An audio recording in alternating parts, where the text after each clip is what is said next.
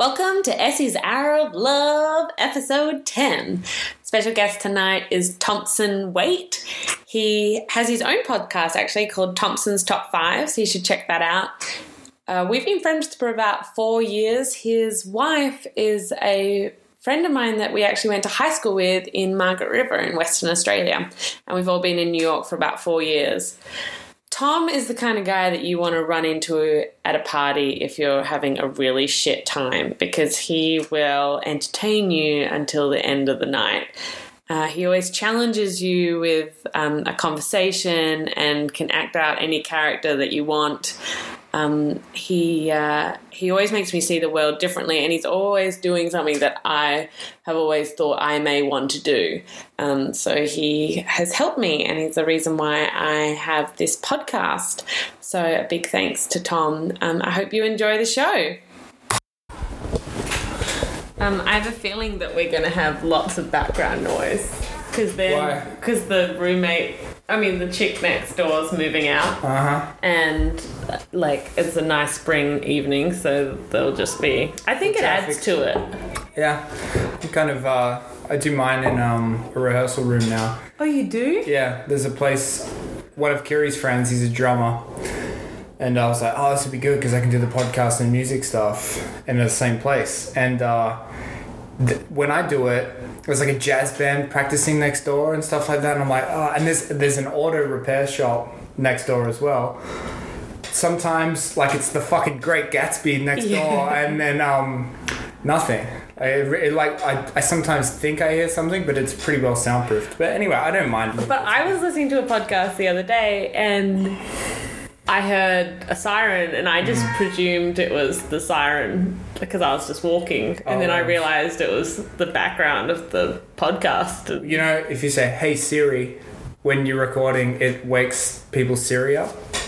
Oh. Hey Siri, male porn, free down. No, no, like they'll be. If Oh, on the yeah, record. yeah. So oh. if anyone listens to this oh. now, they have their phone on. They have their So Siri. male porns Yeah, just yeah. come up. Oh, good. Yeah. Um, I'm quite honoured to have you on the podcast. Thank you. This time, well, Wanted to be here. Thank you. Glad you said that. But because you kind of were the reason why I even thought to have my own podcast. Because you started. When did you start yours?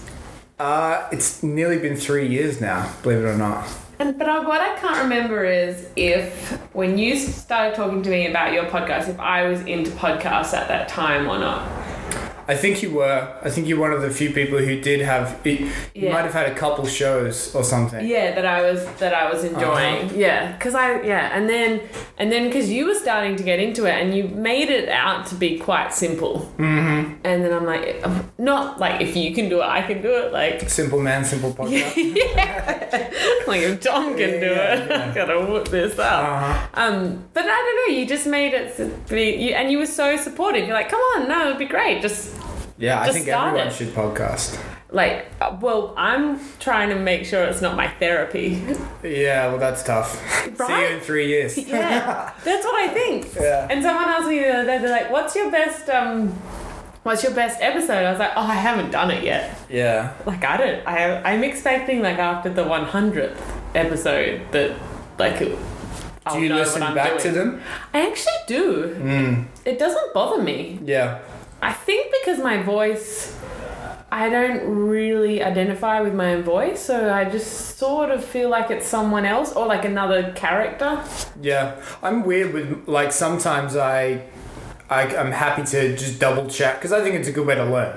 I You- agree. I'm you- learning a lot. You're going to be the the most you're the harshest critic. for yourself, and so you should go through it. But sometimes I do when I'm like, oh, I'm going to have to have a couple of weeks before I even try Could and get even. through that. And I don't listen to all mine anymore. But uh, yeah, I think it's helpful to go back over if you can stomach it. The biggest thing that I'm noticing, I, I feel like I haven't gone too deep when I listen, but more I say, oh, that's really interesting Oh wow, all the time. mine's basically Basically, yeah, Yeah. mine's like, in, yeah, oh, that's, you know what's funny?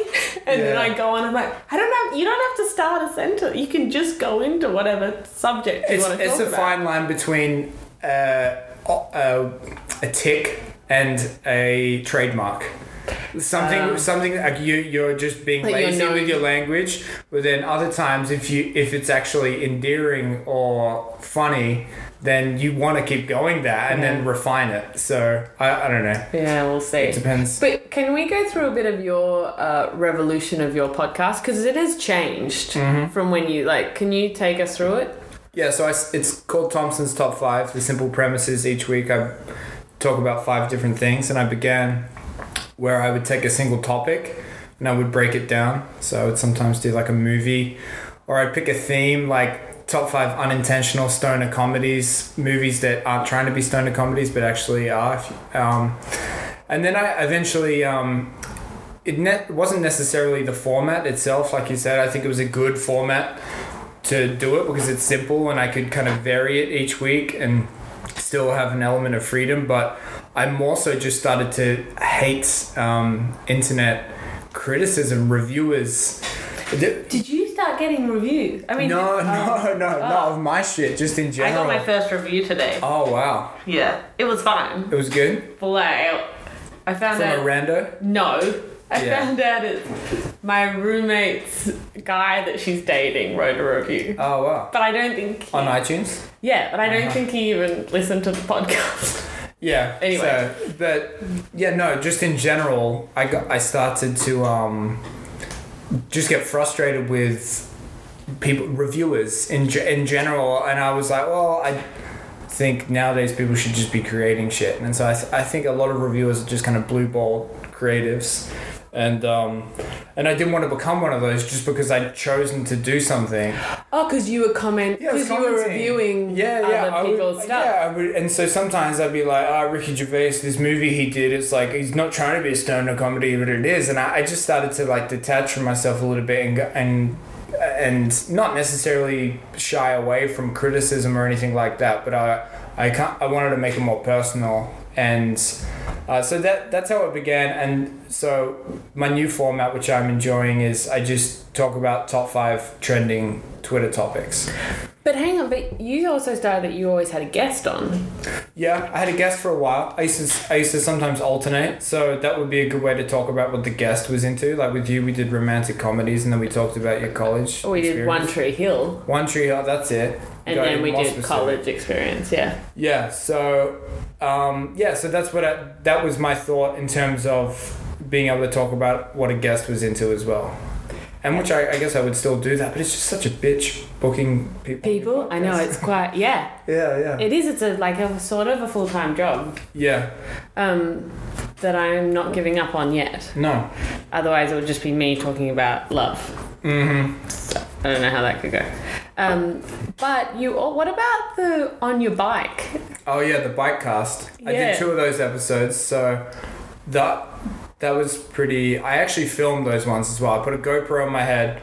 I I bought a different mic, which would be better to record um, while I was outside in transit, and I just strapped it to myself. And I, um, one I rode from Park Slope to Astoria, and then another one I rode. Um, I actually rode from uh, Park Slope to the East Village, but this shows how bad I am with neighborhoods. I call it the Lower East Side. It's like I four years in at the time to New York, I still didn't really know the difference. Wait, but which bridge did you go over? Uh, Manhattan Bridge, I um, but I I was across the Uh. Manhattan Bridge, and then I rode pretty far uptown. So I was in actually in the East Village. I wasn't in the. But are you Side. commentating on what you're seeing, or are you talking about a subject, or are you- Yeah, that was what was funny. It was a blur of both. So Oh. sometimes I'd just be talking about. I for the the second one I was talking about because I'd watched a Jerry Seinfeld video about. He was talking with to David. No, not to David Lynch, but about transcendental meditation, success without stress. It's a YouTube. It's really interesting because it's funny to see Seinfeld in a different context. Yeah, I wouldn't What's mind seeing him in a different context. What's the deal with enlightenment? Yeah, so uh, he uh, he's just talking about his practice and success without stress. So I was just riffing on that. Uh, that possible? Do you really have to kind of push your boundaries to really fulfill yourself, or can you just relax and float downstream? So I'm talking about all this fucking.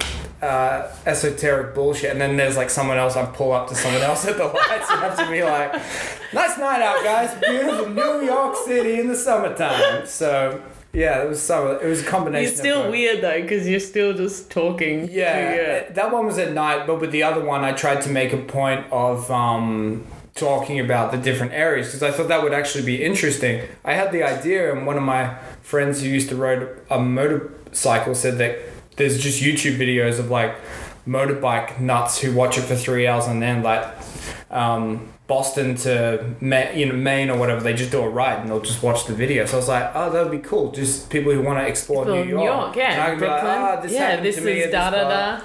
blah blah blah.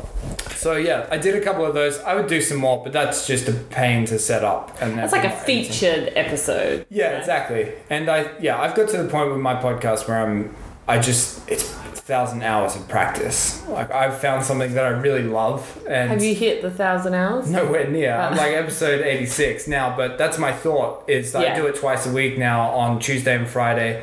It's so simple because I've got my space. I can do it by myself. If I'm feeling flat, I don't have many of my own stories. I go to Twitter and that's generating my content. And um, yeah, I'm just I'm enjoying churning it out and and uh, yeah. After a thousand hours, I'll be good at it. So stay tuned. Okay, good. um, so, how? What are you explaining yourself as at the moment? Like Writer performer. writer performer. eas- easiest. What- yeah. how- Try hard. I'm thinking. Oh, of, I- good. no, I've been thinking of transitioning to that because I've been thinking about that idea a lot recently about how when you're a kid at primary school, you it was not cool to try hard. You try hard. Oh yeah, you Remember try that? hard. Yeah. Oh, what are you? Try Do hard. you remember that was a slur for a while? Yeah. And, and that's. Uh, I thought that's what you meant when you said that. yeah. Try hard. I No, but I'm I'm gonna I'm gonna try and own it. oh, Yeah. that's gonna be your thing. Yeah, like the urban community owns the N word. I'm gonna own um, Try hard. Try hard because Is it? Would Americans get you try not. hard? don't worry about that. Yeah. Yeah. Um. Yeah. No. I think. Uh, Don't worry about the country we live in. No. Fuck it. Uh, I think. Uh, yeah. So anyway, I um. I, yeah, because when you're a kid, it was not cool to try hard. But as I've gotten older, I've realized the people that try hard are the most successful. Yeah.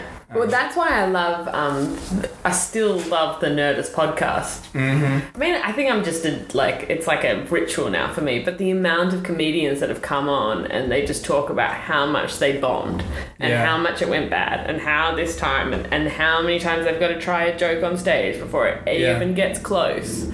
And you're like, this is like why?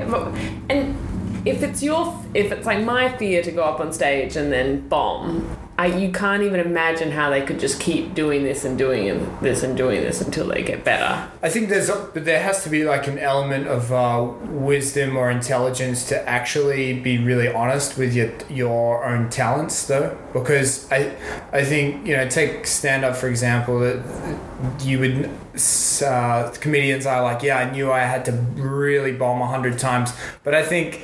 There's other people you hear about those stories where they become successful. You normally hear about them one that yeah Yeah, I've been to open mics in New York where it's like I've I've seen this same guy try it and he's not evolving at all and it's sad and well maybe I'm wrong because maybe a small percentage of those guys will actually turn the corner but I think a lot of those people that's the struggle because you know there's something within you Right. but it's how to harness it and how to convince other people and convince yourself a lot of the time because oftentimes you can have the best intentions with creative endeavors but as they're coming out you're like no no no. You're like fucking rain man slapping yourself in the street. So Like I, I honestly believe that I could be an incredible singer, uh but I mean it in the sense of I can't sing. yeah I can't. But I feel like I could get out on stage, and if I could Put sing, I could really like show the emotion and put on a performance. you know, guys, it's a little easier for guys to get away with that. Just fucking, he's, he's out there. Like, who Yeah. cares about it? I was like, people don't want women to do it. She's No. out there. It's like, no, but she also has to be like beautiful or like, well, she also probably can't be tone deaf. yeah, exactly. There has to be something. But some guys, like, uh, Iggy Pop is one where I'm like, extremely talented, and everyone who works with him is like, he's incredibly musical, but I can't think of a female equivalent to Iggy Pop. where it's just like a, a fucking shit show and there's a lot going on. It's performance art at the same Patti time. Smith Maybe. could kind of maybe fall into that. But I agree. I also am really jealous of drag queens. Mm-hmm. They get to dress up, go crazy performance, and they don't have to sing. What is the same equivalent for just for a woman? So yeah, that's a good point. Uh, burlesque, maybe. Yeah, I think you still have. Yeah, I get. I guess I'm just so. going on, on the no singing. on the no singing part. Yeah, I've always uh, like the the older I get, I think the division, well, certain art forms. I was listening to a interview with Conan and Jack White online. It was one of Conan's talkie series things, and um, they were talking about their love of rockabilly music. And Jack White made a good point. He's like, I always really loved it, but I knew if I went down that path, it would. It's like a enclosed art form Right. and it just draws on the past and then there'll be an evolution but it's like it's always going to be an uh, you're a rockabilly artist whereas if you're just like a rock and roll artist then you can go to free. a rockabilly album you like Yeah. so i think that's certain definitely burlesque and uh, drag queens and stuff like that seems kind of enclosed Do you think that can sometimes happen with a comedian? definitely Yeah. yeah i think uh, all art forms could have the potential to do it To lock you in yeah, something. I just think some brands of art are way more. It's a badge of honor if you don't change. right. Yeah. It's like you you you'll be disowned by your own community if you put out a whatever album. If you're this guy, you're defined as that. So that's always frightened me. I don't like being locked in. Yeah, but I, I've even thought here's one because I think I could be an incredible rock star. Yeah. But then I'm like, but what about then my acting? To, Oh, like yeah, my yeah. acting career comes off. time. No, then people always be like, oh, she only she Oh, yeah. only got that because she already had stardom of mm. being a rock star and now she's Yeah. just decided to become an Sure. actor. No, when I was three, I was watching the Oscars and I wanted to like, Yeah, yeah. you know, you, you can There's very few that can cross over and not cop heat for it. But yeah, and then I guess you just put on a really good performance, and then everyone shuts up. Also, you just don't care about that shit. Yeah, as you shit. get I know. Yeah, you. Yeah. Yeah, good point. Yeah, but like I, I catch myself uh, worrying about things that I worried about when I was 17 years old. Sometimes I'm like, why? What, what's that you still can doing there? let that go. yeah, or- yeah, you can die that idea. So performer and writer, Yeah. and um, what's what's been going on in the performing writing world? Uh, performing, I uh, met this Ukrainian filmmaker guy, and so we were making short films together. He, we did one recently where it was similar theme what I was talking about before about how um, trolling internet critics are annoying, and so he wrote this little script, and I acted in it. In it, where it's just a, a guy who's um, a cunt online, but he lives a lonely life. And, Nice. uh, am I allowed to swear on this? Yeah, we can do it. I I click the explicit. Oh, good. Channel. Yeah, mine, it's badge of honor. is I mine. do have a feeling that the twelve-year-old that I nannied one day will listen to this, Yeah. but I, I don't know. Um, so yeah, I've been doing that, and then we're gonna shoot one of my shorts uh, coming up, um, which is cool. And yeah, so What do you mean you're short? Well, I, I wrote a short, um, Short like film. sketch. It started off as a short film, but then that's what's cool about actually having to transition from writer to performer because you're like you are forced to engage with all the technical limitations or yeah so i wrote like it was going to be like a four or five minute short and i was like ah. And that's the funny it comes back that's the funny thing it comes back to how much you like your own ideas because i knew if i was going to do a four or five minute short i want to make it as best as i possibly could enter it into festivals and stuff like that and i just didn't love the idea and then so you're just forced to kill your babies and i was like uh, I w- I wouldn't want to put the time and effort to make a, a four minute short film about this idea, but I think I can do a really good, like 80 second Second, sketch. yeah. So that's what we're going to do. Which could nearly take as much time as a four. I mean, depending on Uh huh.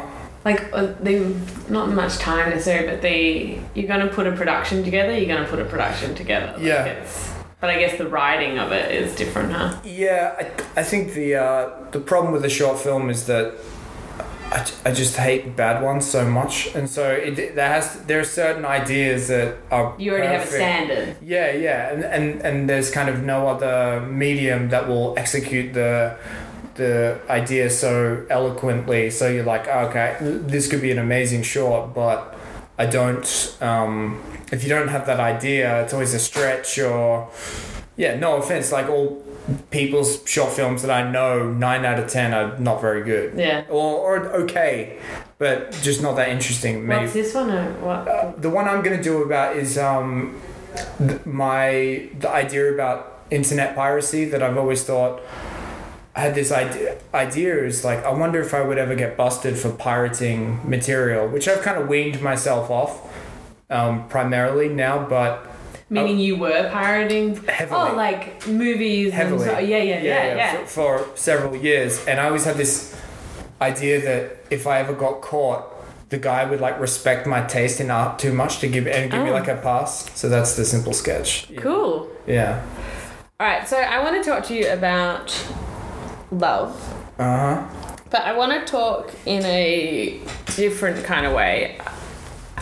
I have this perception, and I'm, I'm going to like step on it because I think it's crock. It's just crept into my Yeah. brain that that you kind of think that like the general concept of love might be a bit lame, Mm-hmm. and I think I'm linking that to like me being tragic about love, like Sure. the romantic comedies and the Uh-huh. like little nice cute moments and all that kind of thing where i just feel like you would see it very differently Yeah. so if we said our favorite love scenes in a movie i'm sure that if we explained it to each other we would like respect it but it, we would be on totally different like Yeah. spectrums so i guess in the books that you've it, like you've written a novel Mm. you've had podcasts all that kind of stuff when you have you tried to tackle a love story in all of this No.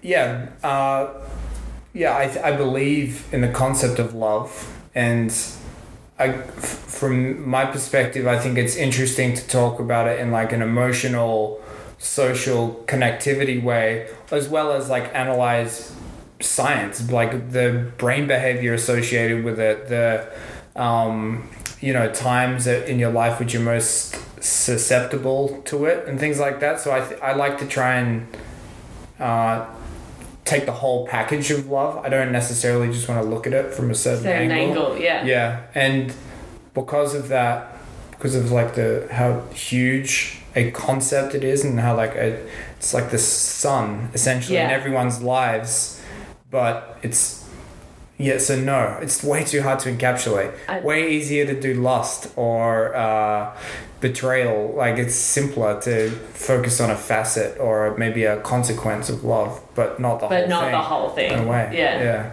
isn't that interesting so wait what have you learned though about the different times of of love you were just saying that Uh, the science behind it Yeah, well, I think there's the obvious kind of um, idea of whether you like choosing to fall in love and, and being kind of just whether you're open to it or a kind of um, a conditioned response to a, like a pre-existing behavior.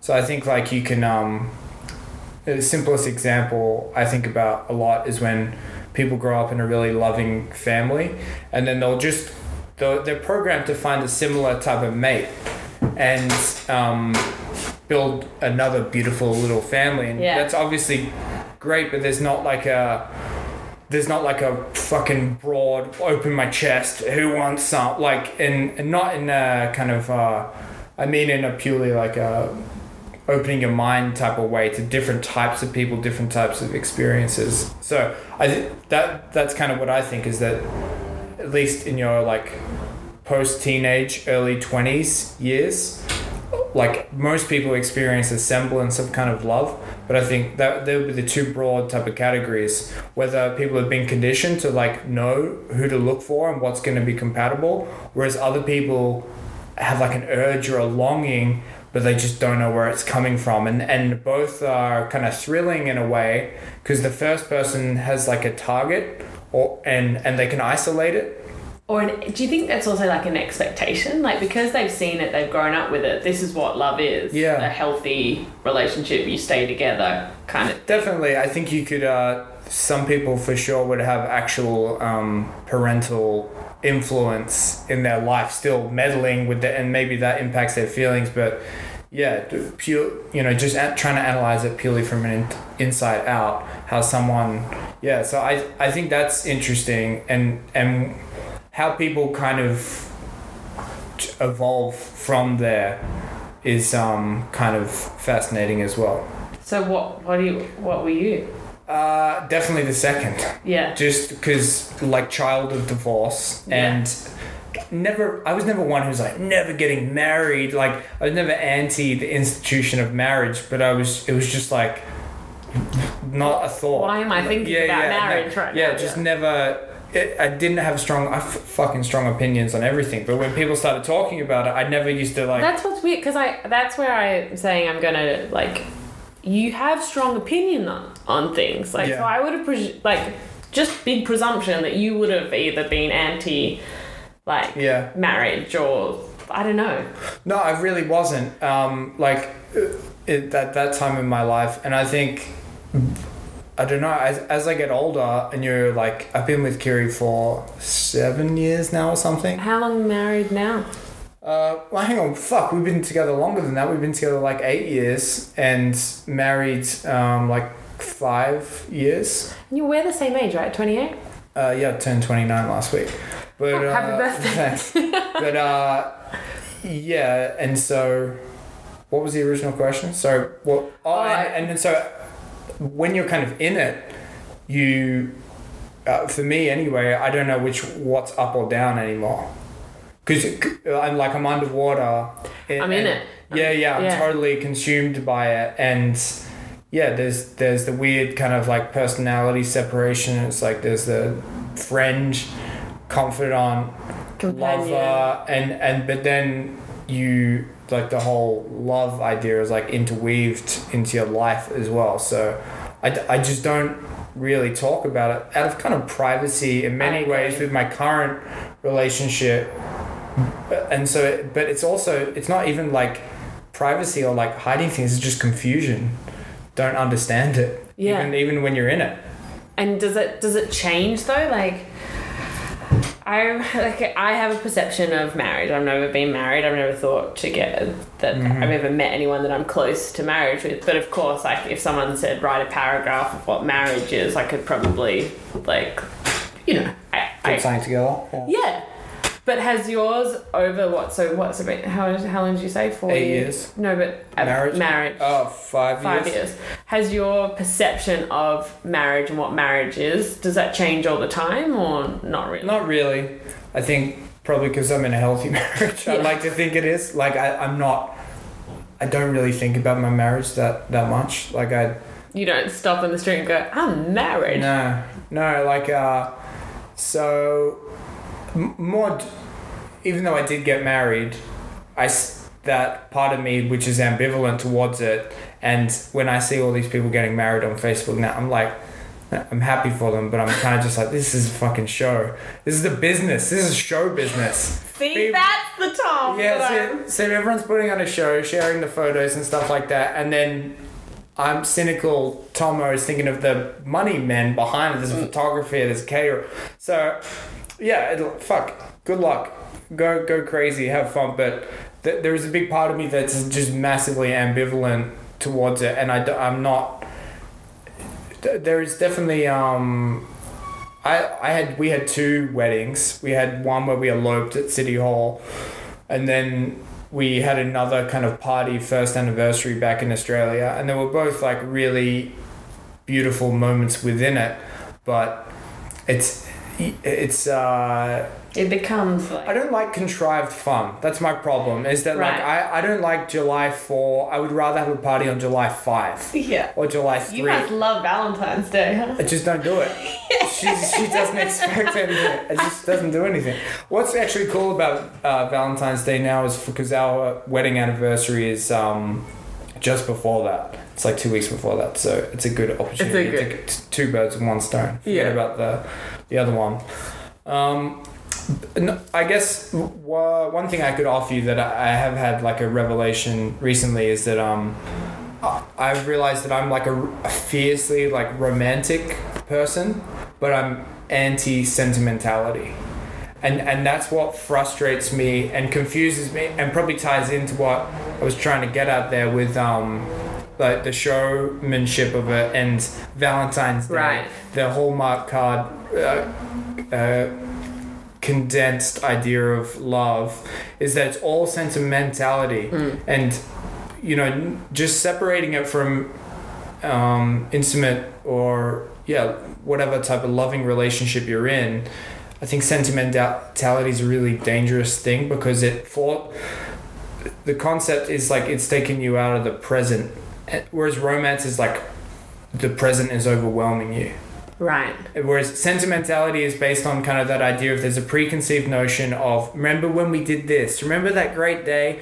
Um, I watched a movie once and the, the guy said this, and it's like all these kind of ideas, and maybe you'll live up to them for a while, or other people will live up to them in your life, but I think eventually there'll be kind of cracks in the fantasy, and so that's the contradiction for me at least is that like I, I really love romance and I wish the world was more romantic but I just think like sentimental sentimentality is winning right now So, I want to understand this better. When you said to me straight away uh, about being romantic, my brain went, "Oh, like how are you romantic? What what have you what have you done?" yeah Um, and like a picnic. Like I don't mean it so Yeah, yeah, sure. tragically, but Uh-huh. like yeah, okay. So what what makes you love romance or that you're a very romantic person?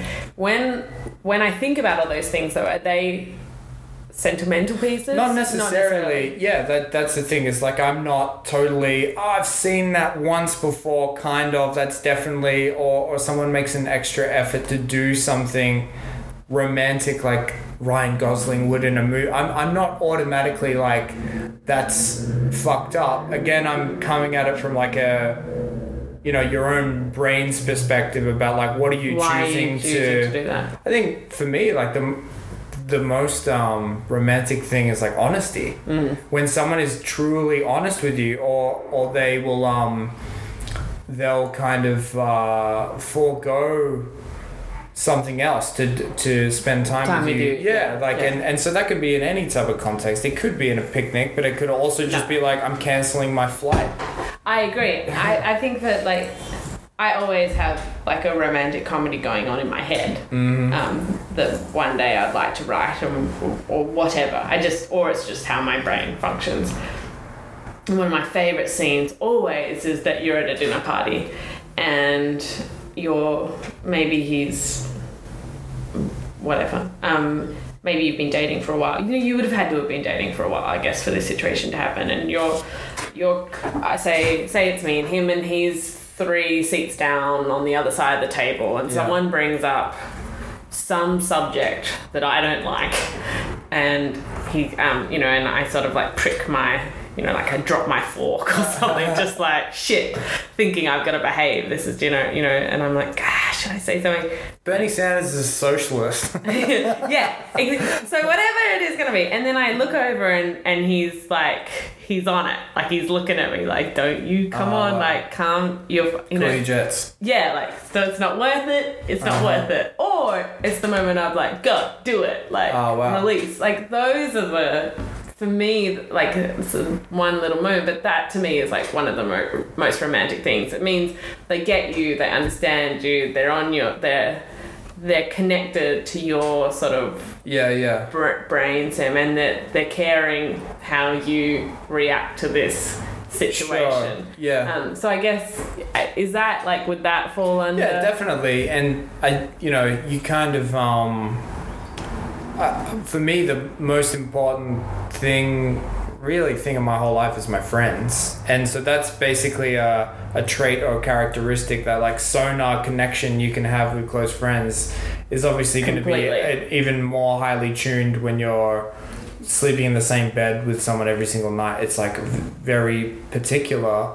And I, I don't know, it's it's kind of fascinating looking at your fascination with love and, and the idea behind this podcast because you kind of seem to be um, talking to other people to kind of know what you're in for or, or learn. You know, I think Well, because I've never been in love, Yeah, so I have sure. no. Yeah, I have no freaking idea. you're you're like learning about the topic, and you know, I I can definitely give you some insight about what happens like when you're into it, and and one thing that I've definitely realized is the um I also just like the topic. yeah definitely I don't think you're like tr- you know it's not therapy No, you're, you're just no. you're approaching No, I'm not taking notes to be No. like, okay, so when the person's being romantic, yeah, it's yeah. not sentiment. It's you know. Yeah, like um, the common misconception when you're young is that you you're broken and you need someone to kind of fix you, and I think you can kind of del- you can both delude yourself into thinking that you're two halves of the same whole Oh yeah. uh, when you're in it, and then um. Yeah, and then the realization, and actually, it's kind of funny. It might not even be your own relationship that leads you to believe it. It could be your single friend or perpetually drama-filled friend who has problem they're not working on themselves they're looking for other people to fix them and then so i kind of i was like oh shit that's how my relationship could fail or, or whatever i could not be happy or not make kiri happy in whatever i'm doing if i stop working on myself i think that she's got me covered in all these different areas it's like you were probably propping yourself up in the ways that you thought she was helping you. You were just high on life when you were with her, and you were just being a better person or figuring things out, and you're on your own. Just keep doing that same shit, and you'll be a better person to be around. Wait, I got lost a bit on that. So, like, you can. I think there's the warm, comfy glove of a relationship when you first fall Oh, over, the- over the honeymoon period Yeah. into like that that you're at the dinner party. Oh, the dinner party and, and, Yeah, yeah, yeah. And uh, hypothetical boyfriend Jared is like, Oh, Jared. no, Essie, no, no, heel, heel girl, and uh, um, It's a bit more. Yeah, the, scene's sorry. a bit more sorry, gentle. cut. that. That was wrong. Sorry, guys. You're not really getting Yeah, me. Get back to my sketch, my internet piracy sketch. Um, so uh, yeah, okay. So you have these. J- Jared helps you when you're compulsive in in public situations, and you prevent um, Jared from eating too much ice cream Right. after the gym. Yeah. So that they're your things. Yeah. And uh, and then um, but but really you're it's just the fact that you have like a watcher or someone you're trying to make happy and you respect Right. you're just like oh they're gonna be in my proximity i should fix this shit about myself you start fixing yourself and then as like a yeah your relationship does improve and because maybe you do start leaning on them in certain ways where they're like okay i helped you out for a couple of years and then now it's your turn buddy so, so it's like yeah, you're on your own. yeah, yeah. So that's um, that's some insight I can give you, eh, and that's just fucking common sense. Like Yeah. if you want good things in your life, start with yourself, work outwards. Well, that's fine because my mum always used to say you have to love yourself before you can love someone else. Like it, she, it's like it was I- her. That's interesting. Eh, your your mum does definitely strike me as someone who'd be into self love. say that? And I've got a weird relationship with self. Well, I also think that I'm never gonna fully love, Love myself. So, it, so I'm like I'm screwed.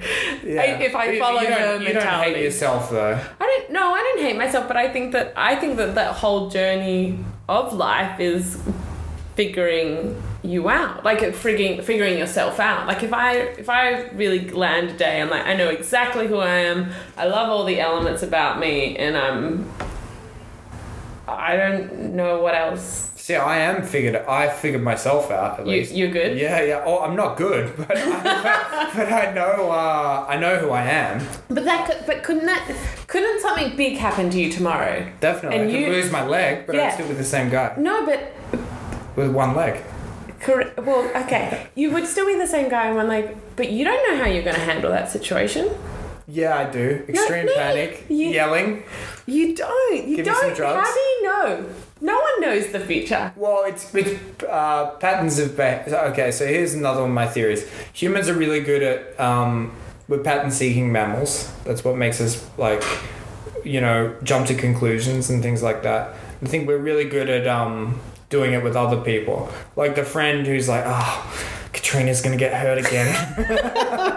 she needs to meet a nice boy like Jared. And um, I hate that thing of like, you know what they need? A nice partner. I'm like, how is that going to fix their problems. Yeah, yeah. So, Anyway. but anyway, you can be oftentimes pretty correct about what's going to happen with, but um, your with your own patterns in your life, you can be delusional about what's happening. Or if you ever had that experience? You, you can you can either be completely oblivious. you'd be like, oh, I've been doing this fucking um, deviant behavior for the last three months, and now it's really biting me in the ass. Like, there's that, but then there's the also the other thing. Like, as you're participating in the deviance, yeah, the part of your head's like, maybe we shouldn't do this. And it's like, shut the fuck, Fuck up. up, yeah. You just like get slapped down unbelievably quickly and um, squ- squashed.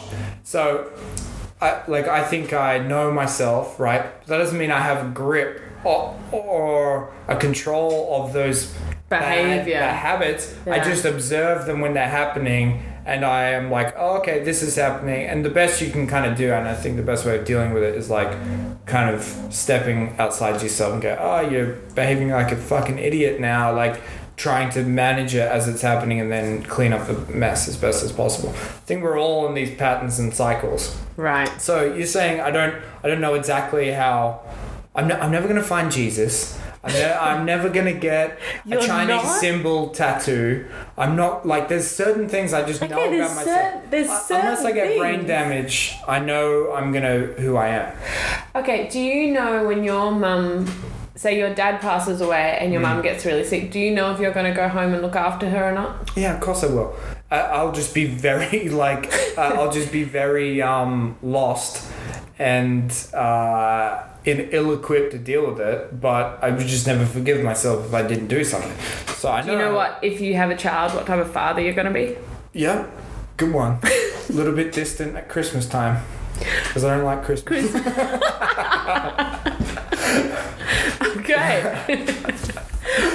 Dad's gone for Yeah. a long walk. Loves Valentine's Day because he doesn't have to do anything.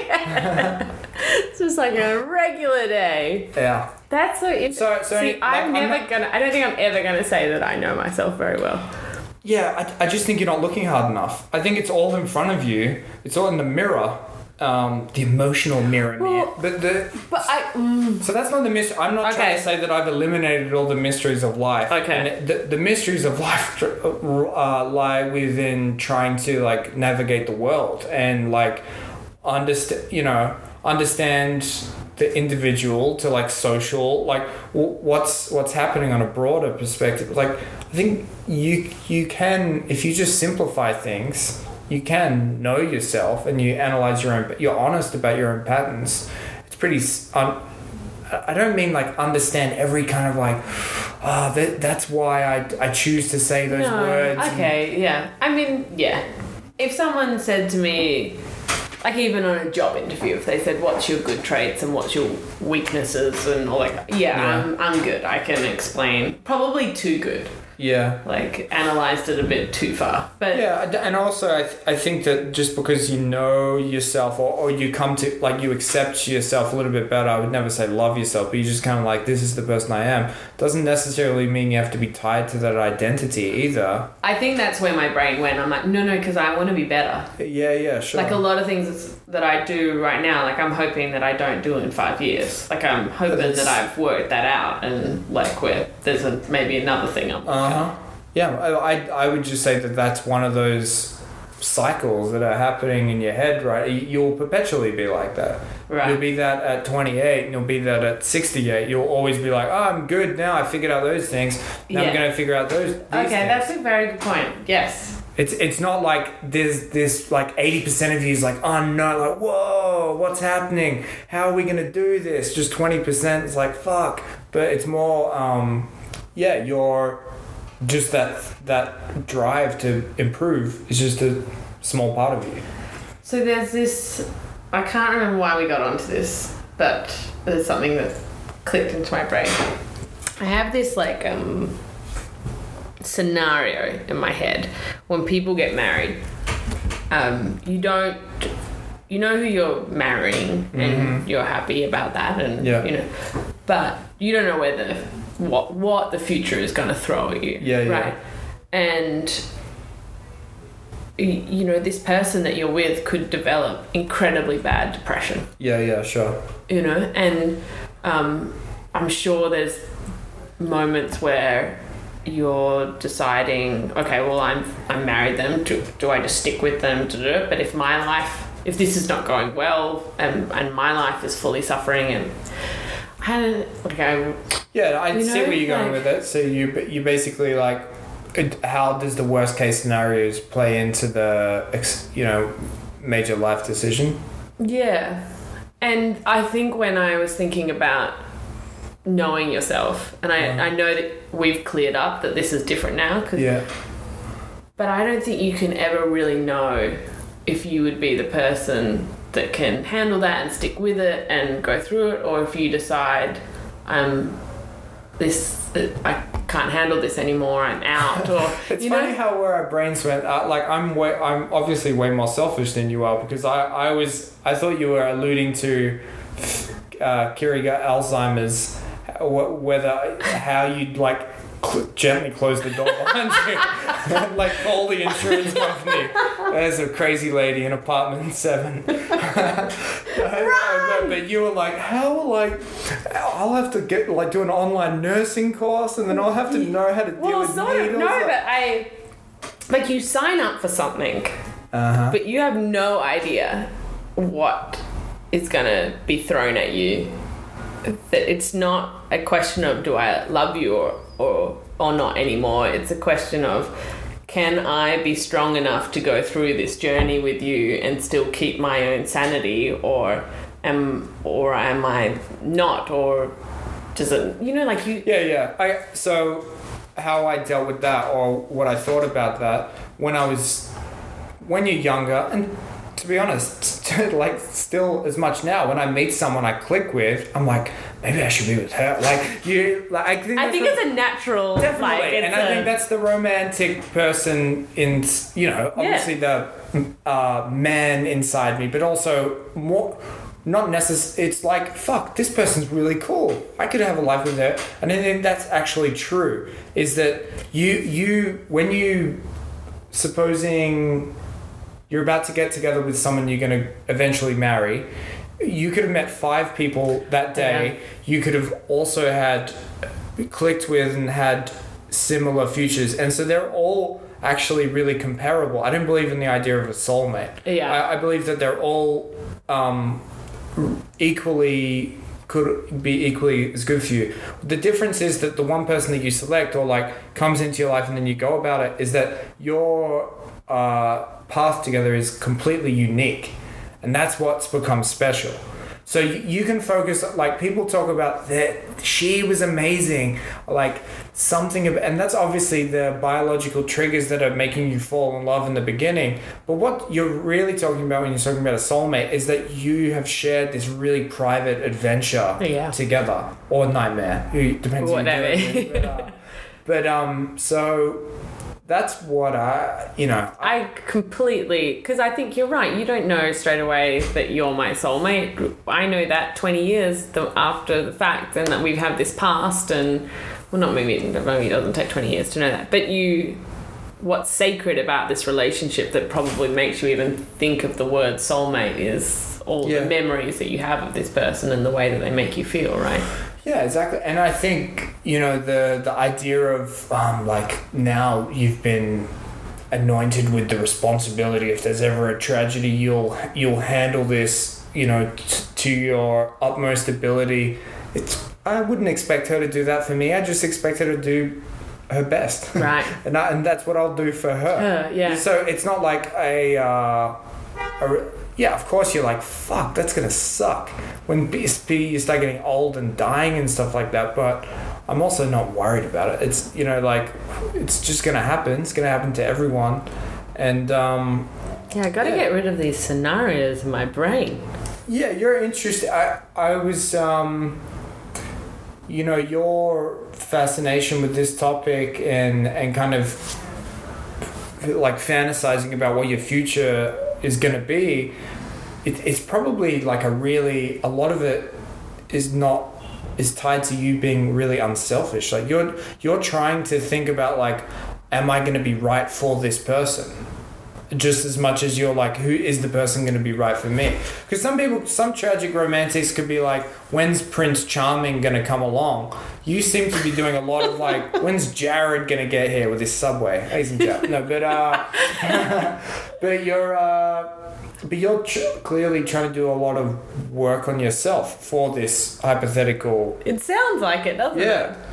Yeah, I think, and this, I mean, you can't, we both come from divorced families. Mm-hmm. Is that what it's called? Divorced family?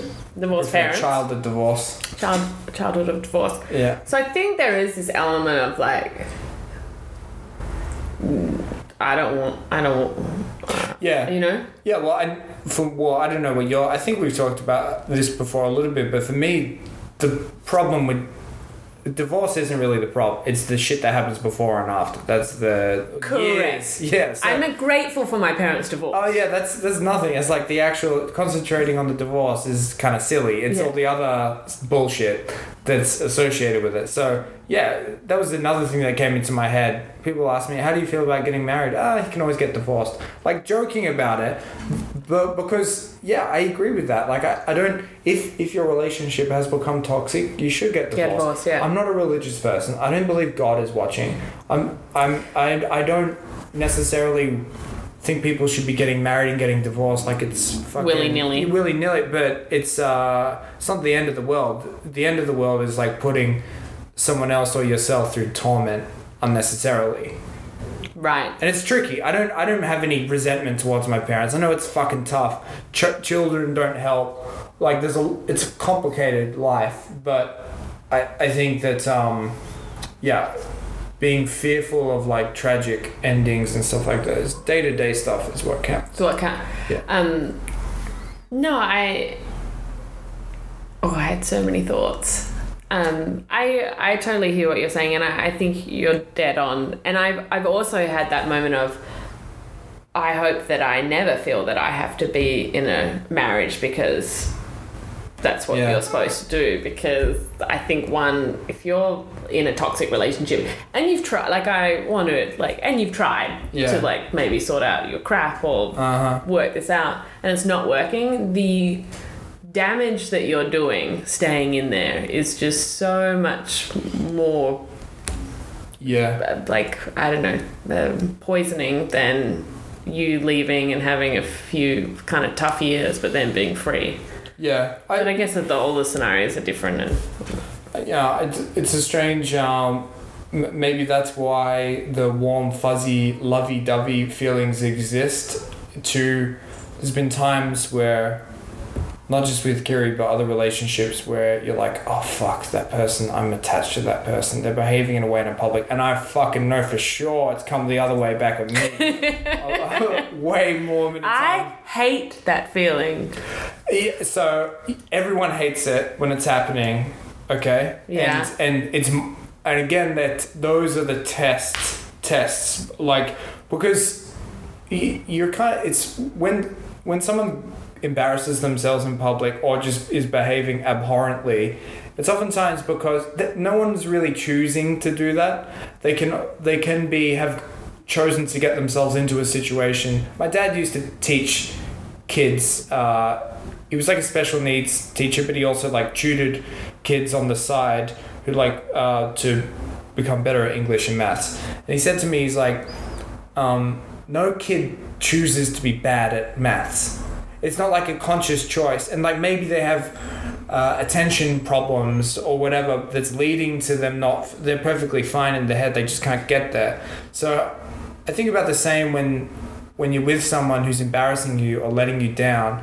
In the moment it sucks but afterwards that's when you can kind of like figure pick up the pieces because oftentimes they're going through like a turmoil they they have no direction Yeah. or personal experience it's just you feel trapped in something or something's really bothering you it manifests Or you're itself drunk, like, or, or you're you're, drunk. you've just. But, but I think there's oftentimes a deeper issue than Yeah. that, and so yeah, that's a horrible feeling to be in it. But as long as afterwards, the either yourself or the or the person you're with is honest about what's going on, then that's why those like warm feelings exist because it like yeah. negates it. I also um, am fascinated of why when you, from my observation, when you're with in a relationship that you feel their embarrassment ten times more, where most of the people probably around Yeah, yeah. are going, oh, that's a bit embarrassing, and then thinking about the fifty other things in their whole life that they're that Worried is about. actually affecting them because yeah. That person embarrassing themselves is actually distracting anyone else from looking at me and judging me for anything. So in some ways, I'm a little bit grateful that whatever's going on there. Yeah, I think you know that's obviously the um, con you know the oneness of a rela and and I wonder what how um, you know the sign of the times that is whether you know like Mad Men era people Yeah. had very separate you know it seems that men and women had kind of separate lives and maybe a maybe a man could go and really em- embarrass himself by himself and he wouldn't give an opportunity for his and then maybe the wife could do vice versa and so it was more of a kind of function because they had more of a separate lives i think now we we live lives where women can do pretty much as same things as men Men, yeah. where we we we do like joint social events and stuff like that so yeah and and there is like maybe just a less fucking misogyny in culture so people are like yeah she's my equal we're the Yeah. same it's and so when she's embarrassing herself or you're embarrassing yourself it's like it's you take it personally because it feels like you're doing it And I've def- I mean, I definitely felt that even with my parents or my sister, probably the Uh-huh. most, because Yeah. you're so, you are, you're connected to them. And like, even when she's in pain or she's annoyed with someone or I don't know, or someone is not jiving with her, and I might not even be in the conversation, but I can see it. I'm like, you. And I'm like, it's got nothing to do with you. She's a grown person. It's fine. trying to figure out where whether like a a minor mistake caused by a circumstantial element of someone's life compared to a serious problem is important as well. I, Yeah. I went to we went to a stand up show last week. Neal Brennan, the guy who created uh, Chappelle's show, he had a great joke. He's like, when you're in your twenties, you think crazy thoughts like. Maybe I'm meant to be with someone who's bipolar. so about when you get older, you just like way d- don't put up with as much bullshit, and so yeah, Yeah. And I think because I haven't been in a relationship, like, I feel like I've skipped these, like, I haven't, like, there's a process that, a very stereotypical process of you sort of date the bad boy for a while, Uh-huh. and then you date the really good guy, and you're like, that's yeah. kind of boring. And then you sort of maybe find the one kind of in the middle because you've learned from your experiences. And there'll be times I'll be out and I'll, I'll kind of meet that bad guy that at eight, and like I feel like my 18 year old self go, Woo! Yeah, yeah. I'm like, oh no, but you've you've learned from the 20 other girlfriends that you've had that have had that same experience that you're like, oh no, kind of maybe not. So when I hear someone, especially comedians or different situations, be like, back in your 20s, like it's funny, I just link it to like 50 other relationships Sure. that I weren't a part of, yeah, but I yeah. but You I like heard. you were. Well, I heard like, and I think that that's where this podcast has come as well. I'm just so used to having these types of um, conversations because my I started to realize that my friends didn't always. I guess other friends didn't always um, let them talk so much about their relationships because Okay. they had their own and they didn't care as much, or they weren't in a relationship and they were like, "Oh, I don't want to hear about yours. Where I Alright. was just like fascinated. Yeah, sure. So I think I've heard double the amount that other people have because Did you um, you know, I remember when I was like, you know, the funny thing when you're in a relationship is the that you fantasize about the other side. You think like, oh, the freedom, like, oh, would Oh. be great. You know, Yeah, like, yeah. You, you see the good side, but I'm conscious of the the loneliness element of it, which which is sometimes unto itself pretty cool because you can just be like, well, what is going? There's quiet, and you can can kind of um, figure out what's going on in your own head. But the that bothered me. I felt lonely at times when I was single,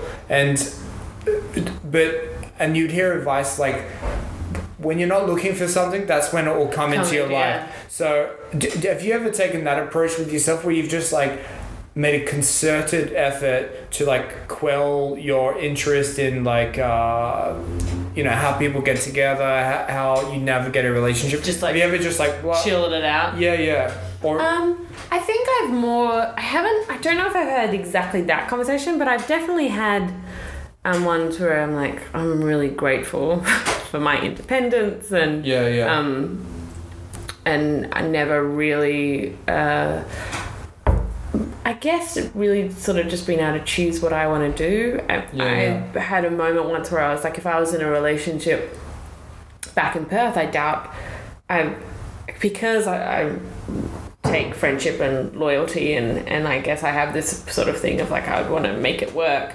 I doubt I would just have moved to New York if they Yeah, if that wasn't a plan of ours together. Like I've really had to have I have this incredible kind of story because I've really never had to factor anyone else into it, Mm-hmm. including my parents because.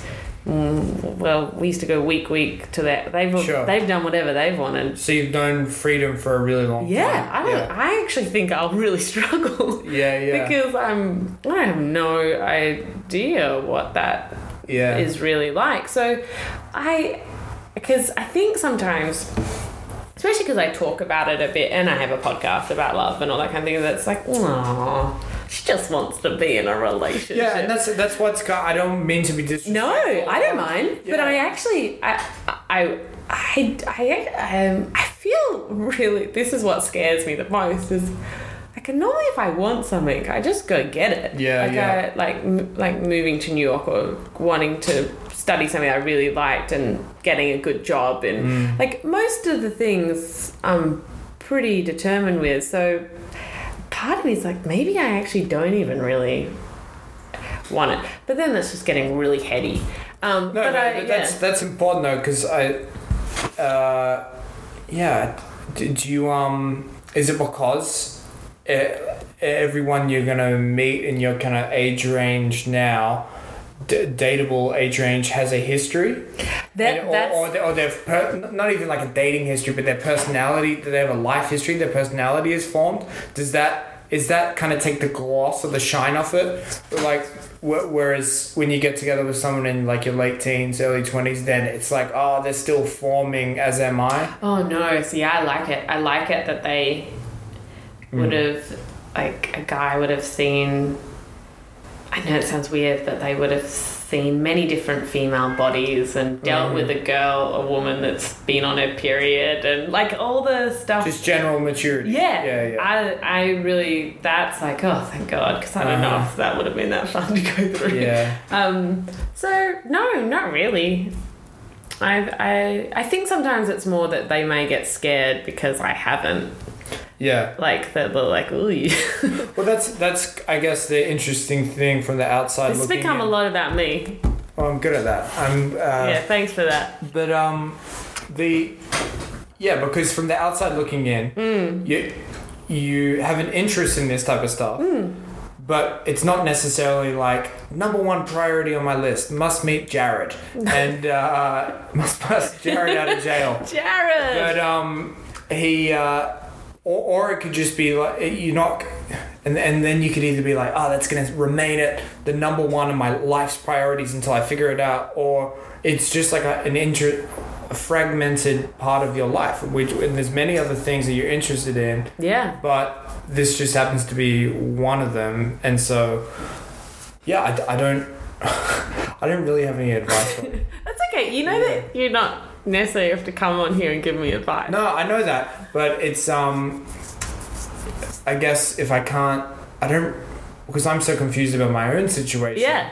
That's the. I don't think there's answers. Like I don't. I know that's what I love about it is that you. It, but I do feel like there's moments, you know, kind of like how you're talking about the cycles. I think there's moments in people's lives where they have some answers that they're comfortable with, Yeah. and either it's after like ten months of a breakup, and you finally kind of not in as much pain anymore, Yeah. and you kind of realize maybe why it didn't work out, and what your role Yeah. was in it, and what you know. That's a moment where you So have a bit of clarity. It's all like stories we tell ourselves, you know. I, I I think that your own kind of emotional uh, history could sometimes be like when they I thought the best way for treating cancer was like getting really hot glasses and burning it onto you know you know like primitive medicine or whatever, and and then you look back and you're like that was crazy. That wasn't doing anything, uh, with the benefit of modern medicine.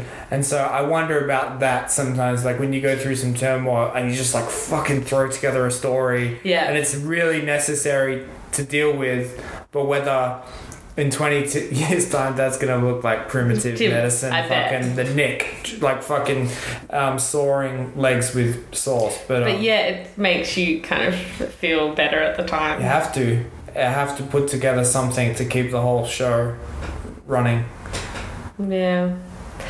But um no, and that's I think it was like I'm very conscious not to invite someone on the podcast that has just been in a just going through a breakup. Oh yeah. Because they're they're just so like entwined and I think you would say a lot of things that you would regret or from my Have you seen any of those BuzzFeed BuzzFeed esque videos where it's like um, we we sat down two people who dated for five years and th- then this is the first time they spoke since then? No. you would you you're gonna lose all day tomorrow Productivity. that out the makes me feel very uncomfortable. it's like it's bittersweet as you Right. can imagine and again I found I found it was a little bit heavily edited and Yeah. but the the concept was really cool because people there How long had they not seen each other for? it was a while.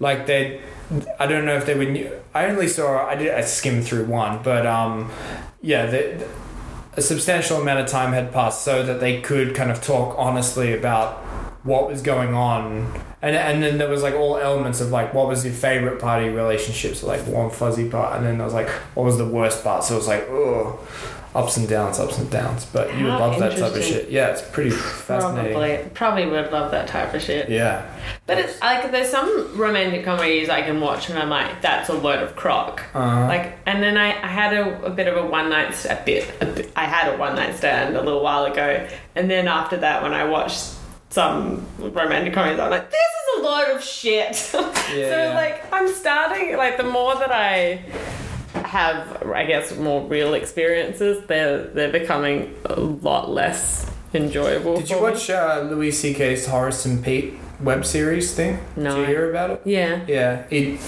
I, I'm gonna watch it today because it sounds incredible. The whole thing. I would download it all, but uh, there's one episode where he um he has a one night stand with someone, and then she she goes to. I, I don't know the premise of it, but the prem- the premise of the episode is she's gonna go leave, and he's like, "Oh, why don't you stay and have some breakfast?" And, he, and she's like, "Well, I'm gonna leave," and he's like, "Good." There's like a there's like an understanding, A clarity, they yeah. both- but they've there's like a level of intimacy between. He's like, "I don't care, eat something," and she's like, "All right, I will." But then, so yeah, and then that's like the premise for the the conversation that they have there. So I thought that was really. Did you cool. um, did you watch Master of None? The Aziz No, I well, Kerry watched a little bit, so I'd like pop in here and there. I saw, actually saw the one night stand episode with, or she was Claire Danes was trying to have a, a one night stand with him. Yeah. Was that the was that the anecdote you were gonna say? No, he just does. he- I found his writing about relationships and stuff quite interesting. Like he has Yeah. this one episode where um, his girlfriend moves in.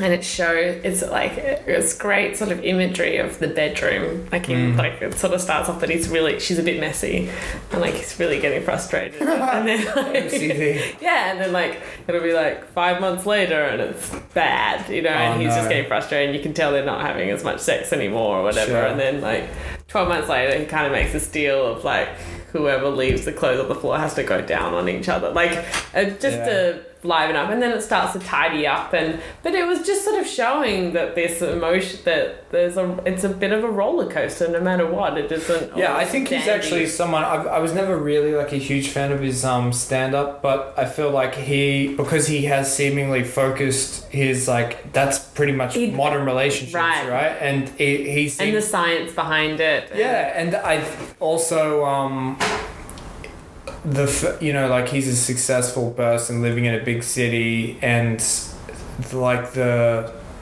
the, the options you would have but you know also craving intimacy at the same time. And I think just like he's obvious, he's clearly exploring like Tinder and how the the how that transition internet dating hmm. was like he did it privately and it was for older people. As soon as I got on a smartphone, it was like it's the better way to do it. Yeah. Yeah. It's the most Who was I talking to the other day? Someone who, um, there was an article written about someone who tried to meet people traditionally. there, there, it was like a lot. It was in the Washington Post. Who Right. the fuck was telling me? Someone, and and it was a big long thing about I'm gonna go to bars and talk to people. End of the thing was like it's impossible. Yeah. Can't do it. Can't do it anymore. It's not the same. The even people's body language is a, at a bar is is not wide anymore. It's not inviting anymore. You don't have to be because you've, you've probably set up a date for the next day, and now you're just enjoying your friend's company. Or yeah, there's still gonna be like meat market Friday, Saturday Yeah. night places, but But it's still not the same. Mm. It's like there is. I feel like the art of like quickly making conversation if you bump into someone or Sure. spill their drink a little bit, or that whole kind of. I mean, you had to get really good at that years Have ago. you ever seen any of those uh, the the male um, coaches on how to approach women YouTube videos? No. They're hilarious. So funny. Are they good? They're they're fascinating because a lot of the stuff is just common sense. It's like But for for you, well, maybe. some bit, but and yeah, you don't even have to be like a fucking swordsman to figure it out. You can just be like, uh, yeah, like ask them questions. You were you were you a nervous No. person around girls no, at not all? really. I, I would sometimes shoot myself in the foot if I, like I didn't. But that's the thing. I would just not. You I didn't like them. Like they would say something that I didn't like, and I'd take the negging. How'd you far. swoop Kiri? Uh, just kind of met her at amps. Good old Amps. Yeah. But that's that was the thing is like I, the all all the best relationships I've ever had haven't involved any type of tuning. Right. It's just like that was one of the the things that I've like been a consistent whenever I met someone I really liked is I felt like I'd already known them. Mm-hmm. So you kind of drop all that pretense bullshit. But anyway, the the internet dating stuff's hilarious. Oh, sorry. Did we just talk about you for a little bit no, too yeah, long but, then? but I want to get this out is that the um, they're all just nerds, and and you feel it's kind of disgusting that they're learning these tricks and how, how it works on women, but also in the same token, I feel like sorry for them, and I, I want them to learn To these learn these basic things, yeah. human. sk- It's not even just like trying to meet sexual partners. It's like It's- how to communicate with people. yeah, it's um, that's a day to day skill in some way. Anyway, there's tons of cheesy YouTube videos out there. I think Thanks. you'd get a kick. I out like I I suck at online dating. Yeah, like- it sounds horrible to It's one you're judged on a photo, and I'm Uh-huh. like I just don't think the looks are the strongest part of, of me. Like not terrible, but like when you're competing with everyone in New York City of like different looks, I'm like okay, not not the best thing. You could go down the angle of getting like a thousand dollar Tinder profile shot, but then, but then, But then that- the, the, the, I would hope the guy that I end up with would be able to see that like through and go, what? Why yeah. Well, otherwise, you, every first date is going to require like Oscar le- Oscars level um, fucking primping before the date. I know. I'm never. I photo. also do not primp. So You want a good photo, but not too good. Yeah. Where it's gonna, yeah. so there's like that fine art, and then my writing skills. Sure, because you have to do a little. Uh, oh, do you mean in the, the Just back like and the, forth? yeah, I'm not. I hate texting. I hate Okay. it. I'm not a texter at all. So I'm like, this is so. It's funny, you could say, just call me, and he'd be like, oh, I, can call her now, but you're like, no, I just, I'm, this is still an interview. this is like, I, he thinks he's in, but you're like, no, I just hate to text. Tell me about yourself. But the funny thing about Bumble is that the so the bum Yeah. the girl has to reach out um first. So like I think I'm writing these hilarious like openers. And I Yeah. always try to link it to whatever they wrote in their about me thing to be like, you know, I read it. Yeah, it's not going so When well. I was in Colombia a few months back, I was I stayed in an Airbnb place. Yeah. And I did it on purpose so that I could Meet the meet locals. people. Yeah. It was really cool because I just instantly made friends and. I uh, think it that's Airbnb's philosophy. Yeah, it's uh oh. By the way, million dollar idea for Airbnb. I'm gonna Please. tell you after this one. But the the quick Tinder story in Colombia was I had an American guy roommate and an Austrian girl. Went out with the guy on Friday, and then when we got home, he's Tindering. So I got to see the guy's Tindering experience. Ah, until the yeah, morning. yeah. And then the following night, we all went out as a house, right? And the girl was. We were like, oh, she's like, oh, I'm looking. What are you doing? Looking through Tinder. I was like, oh, this is great. I get them the and they were both incredibly picky. Both both of them were not really looking. They were just like Just- it's like, seeing um, what's out. It's kind of like checking Facebook. Yeah, Yeah. It was so nonchalant, and they were just unimpressed. I was like, the guy especially. I was like, you're gonna. Uh, what's left is no.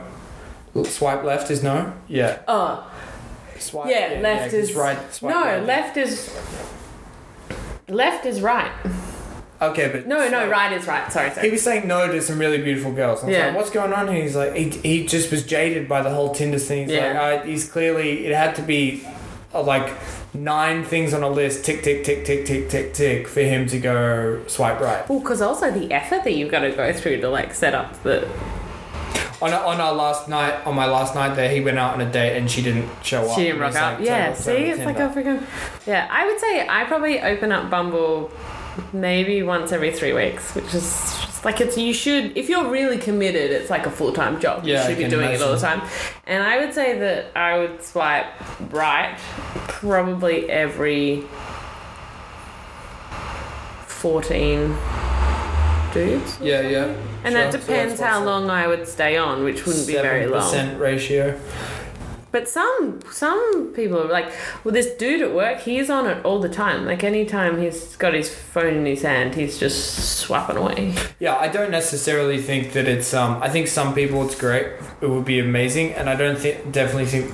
I don't necessarily think there's anything really insidious or terrible about what it's doing. uh, But for certain people, it yeah, it, it could just It's be just not- problematic. It's a chore, or you're nervous, Oh, so it's. yeah. And if this becomes the new paradigm, which everyone's gonna be participating in, then it suits the people it suits, but everyone else is like, fuck. Yeah, now I gotta. Million dollar idea for Oh, Airbnb. yeah, yeah, Let yeah. me get it out. Yeah. Airbnb have got all the data for wherever um, wherever people like to stay. Most popular cities, most popular places within those cities.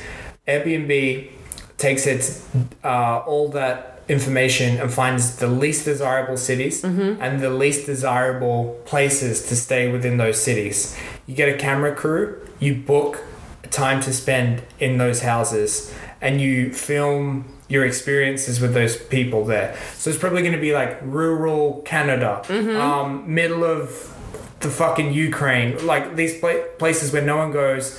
It's probably going to be people who are not used to coming, and then you rock up with fucking cameras and you're filming them.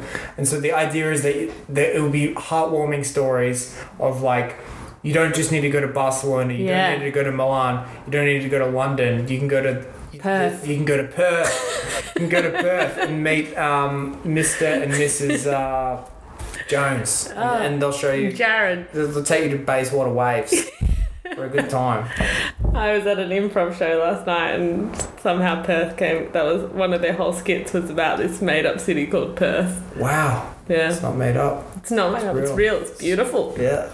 Um, I think I that also you make bring up this big point about data about these amazing companies like Uber, Spotify, Airbnb that are just collecting this in- incredible information that they know that Yeah. yeah these human insights that they're finding out about everyone of what they like to do, what's common, and also just even the traits of the hosts of what's working and what's not working and I fade in and out of uh, obsession slash fear about technology and the future of kind of. see AI. I like all that but yeah Uh, yeah, I'm fascinated, and I think there's probably more pros and cons. But someone I was listening to something the other day, and they made a good point about if, if there were aliens looking down at us right now, it, would seem as if the phones were telling us what to do. Oh, yeah. It's like everyone's just constantly like Wait, it's just like you go, you go stand at a street corner with a group of friends. Everyone checks their phone, and then you like then you go walk off, and then you get there and you check your phone again. It's like it would I think we're all gonna have a bit of neck problems as well I've heard of stuff like that. I've started working standing up. Oh, the stand-up desk type of thing. oh, it's just it's not as it's just like our uh, shoe cabinet is good for my laptop. It's the right height, but it's better for. I think it's better for me at least. I think it keeps your energy up as well. I get up Yeah. a lot and put the foot underneath. Anyway, I think we're good. I think we're good as well. Thank you very much. I'm uh, you were sneaky with your questions as well. Sorry. but that's fine. About that. and uh, wait, wait. Do you want to promote your show though Yeah. Uh, to my go- five listeners? Sure. Go to uh, thompsonwaite.com, T H O M P S O N W A I T E.com, and uh, yeah, f- click the link for the podcast. You'll find it there. Um, and also, I'd love you to send me one of your songs to play at the end of the podcast. Okay. Um, so if you could do that, that would be good. Sure thing, man. Do you know which one? Do you want to talk about it? Uh, I don't. I'm fucking hate all my old songs. I'm doing new Oh, ones. I like moment. your one about Australia Day. Can we okay, put that one Boxing there? Day. Yeah. Sure. Sold. That's gonna be on the new one. That was the demo. Ah, do you mind if we put it Yeah. on? Go for it. All right. Cool. All right. Thanks, guys. Thanks a lot. Bye.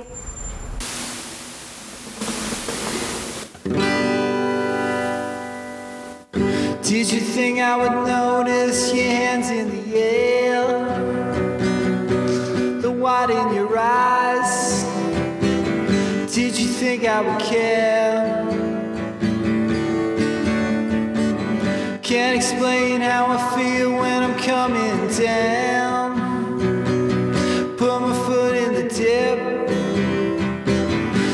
I'm stomping around. There's only demons when I think all night. Just wait till Tuesday, I will be alright. Took you out to the garden and got you I play with your phone while you play with my hair. Told myself that I always gotta look for more. Now I'm drinking VB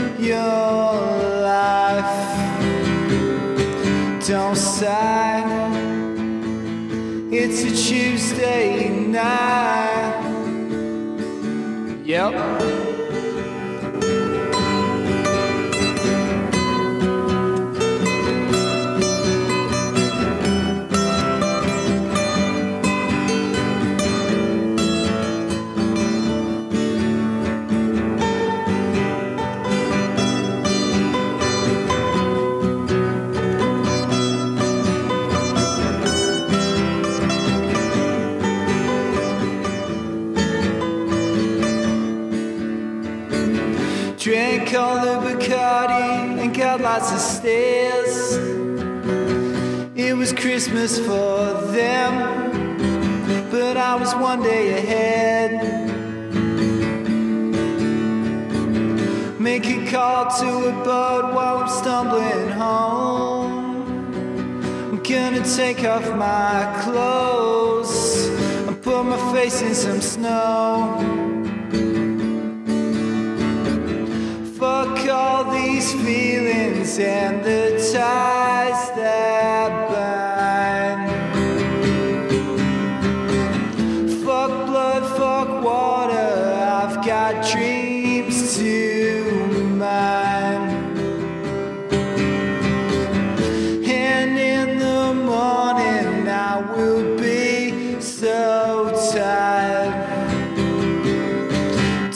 Don't. It's a Tuesday night.